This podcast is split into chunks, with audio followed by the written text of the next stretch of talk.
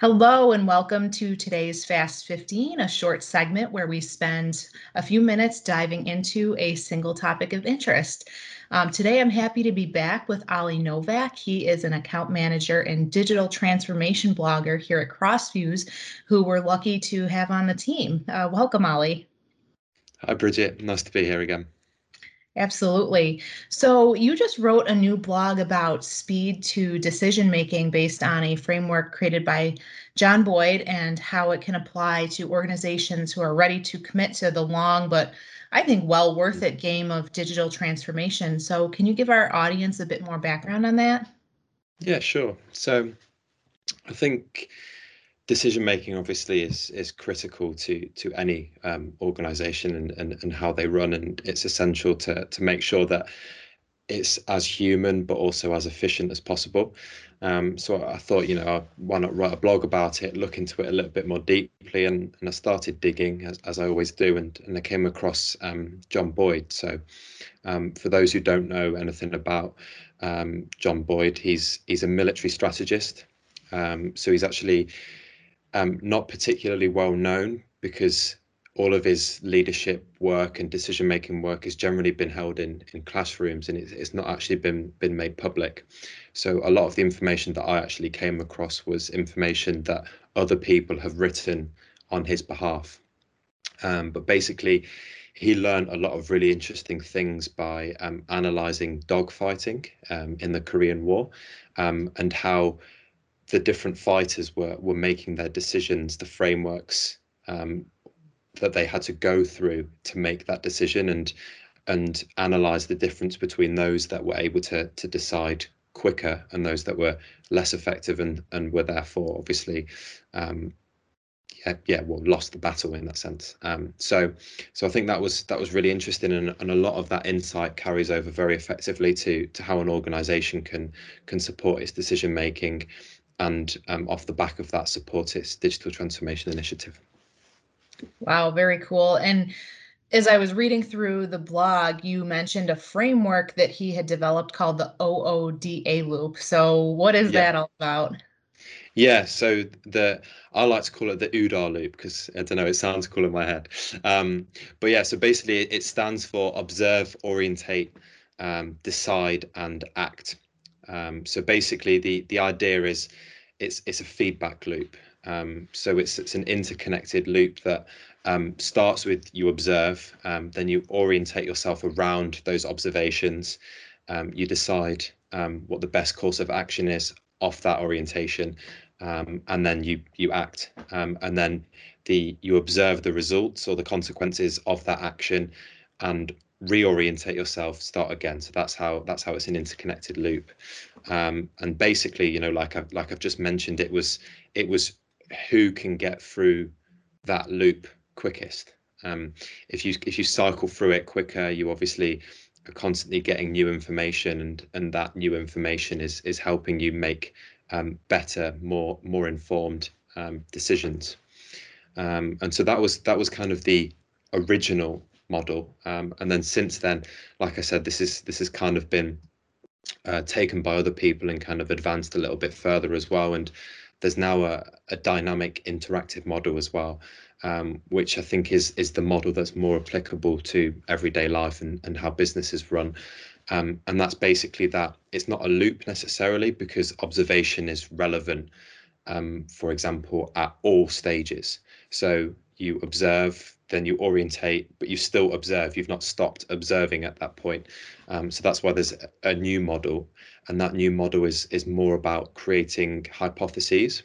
So it's um, you observe, you orientate yourself around that observation, you keep observing, you you generate some hypotheses which you then test, um, and then you act based on the the results of that test.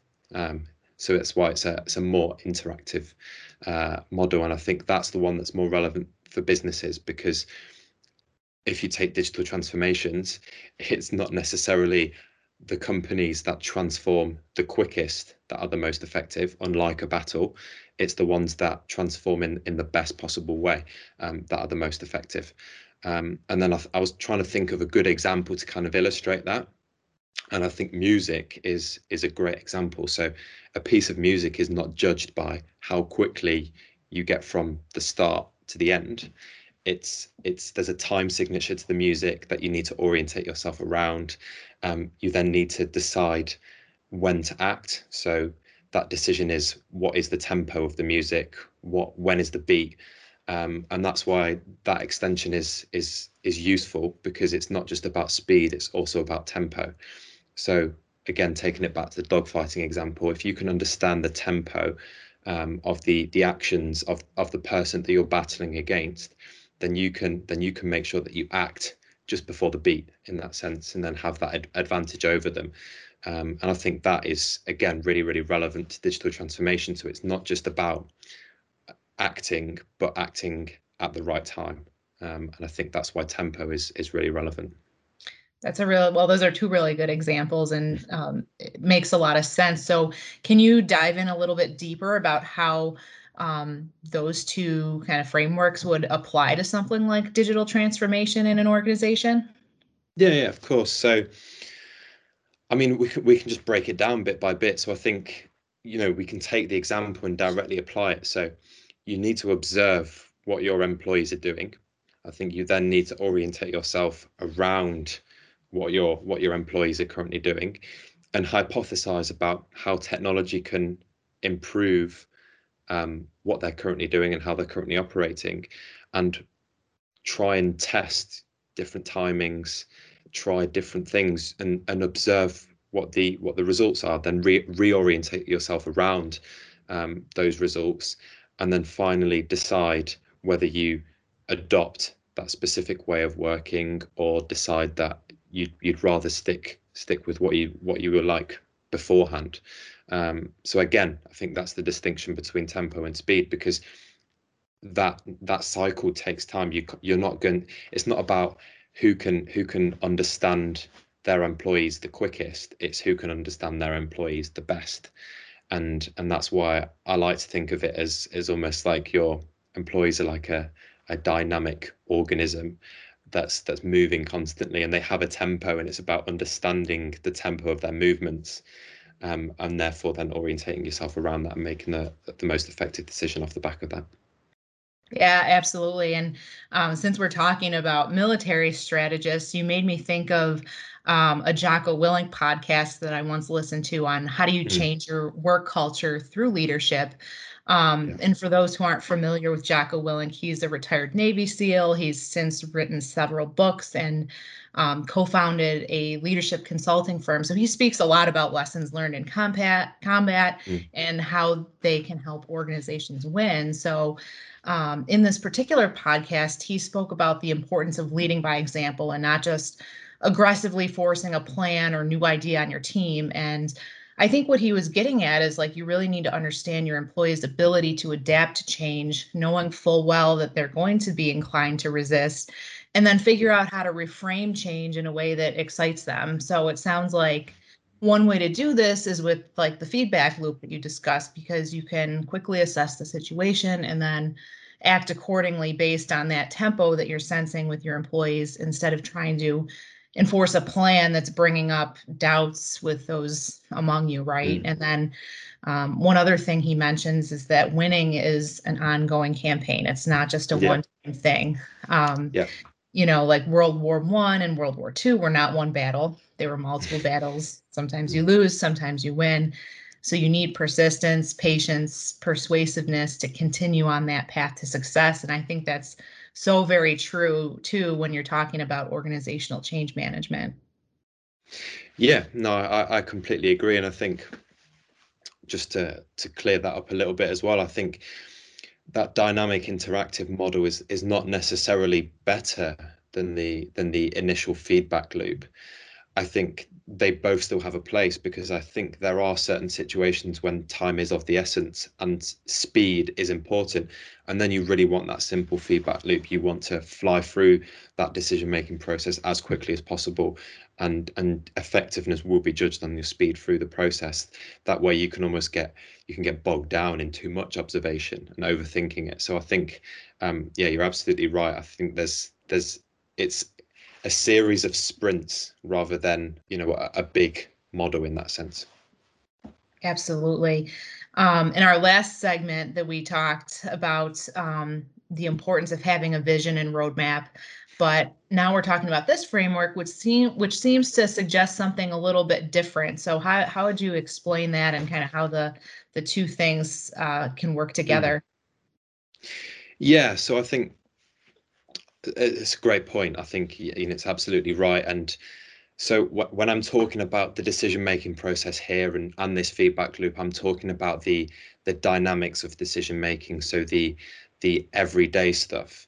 Um, so I think what I mean by that is it's really important to have a vision. It's important to have the the idea of that project that you want to to fulfill um, in mind it's it's like I've I've just said about the, that series of sprints. I see that as being the the dynamics of of of decision making and and the idea being you don't want your vision to be something that boxes you in. It's important to have a plan, but I think you also need to to have a certain level of adaptability um, ingrained in the process, um, and that's where that feedback loop comes from. It's it's talking on an everyday level rather than on a on a month by month or year by year basis. So I think that's that's the distinction there. Yeah, absolutely, completely agree. And it sounds like the lesson here is that you absolutely need a roadmap to chart where you're going, but those roadmaps don't always factor in the human elements yeah. and different team and cultural dynamics. So like even something as simple as working with different personality types that could completely mm. disrupt your plan and you know it forces you to quickly course correct. So you need to be able to plan for and expect that this is naturally going to happen right? Yeah i think you, you know agile is is a huge buzzword at the moment. Um, but i think that's what it is. It's it's the the dynamics of the everyday. It's having that ag- agility ingrained in the process I mean, to a certain in a certain way, you can look at it as a project. So you can look at it as an agile project where the the vision of the digital transformation is the project overall. Um, so that's the project you're trying to achieve. And these individual hypotheses that I was talking about and these individual decision making processes, they're the little sprints that are ingrained within that project itself. So it's almost it's a matter of scale here. Um, and I think if you have if you plan those sprints out really far in advance, then then you're restricting yourself. I think, you know, like I said, a certain level of adaptability needs to be involved in the process. Yeah, sure. All right. Well, I have one more question to wrap us up today, Ali. So, thinking a little bit bigger picture, how critical is all of this to like overall industry success? Yeah. So, uh, I think it, it all goes back down to speed. I think we're in a we're in a world obsessed with speed now, um, and I think if you you know we've we've spoken a lot about digital speed and reaching digital speed and and things like agility, um, and I think over time it's going to be that human element that becomes the limiting factor. Um, you know, we we we talk about the likes of DevOps. Um, so that that's been been there to, to show us how we how we can create a consolidated integrated approach to, to achieve massive efficiency gains. But at the same time there are a lot of decisions that are being made within that process and they're being made by human beings. So if those decisions aren't being made effectively that's going to hold back the process. Um, so i think as much attention needs to be put on the human side the decision making side as as it is put on artificial intelligence, machine learning, and the technological side. Um, and I think that's that's ultimately what's going to lead to industry success, because it's you can't apply these technologies effectively if you haven't sorted out the human element, because it's ultimately the human beings that are applying that technology. And I think that's why it's it's it's it's easy to forget, but shouldn't shouldn't be forgotten. For sure. Well, I think that wraps us up for today. So thanks again for being here today, Ali, and sharing your insight and discussing your uh, OODA loop model, as you call it. Um, for me, it always helps to have a good outside example of how these concepts can apply to my company. So um, yeah. thanks again. And if you'd like to learn more about uh, digital transformation and organizational change management, uh, reach out to us at let's talk at crossfuze.com. Thanks for tuning in today.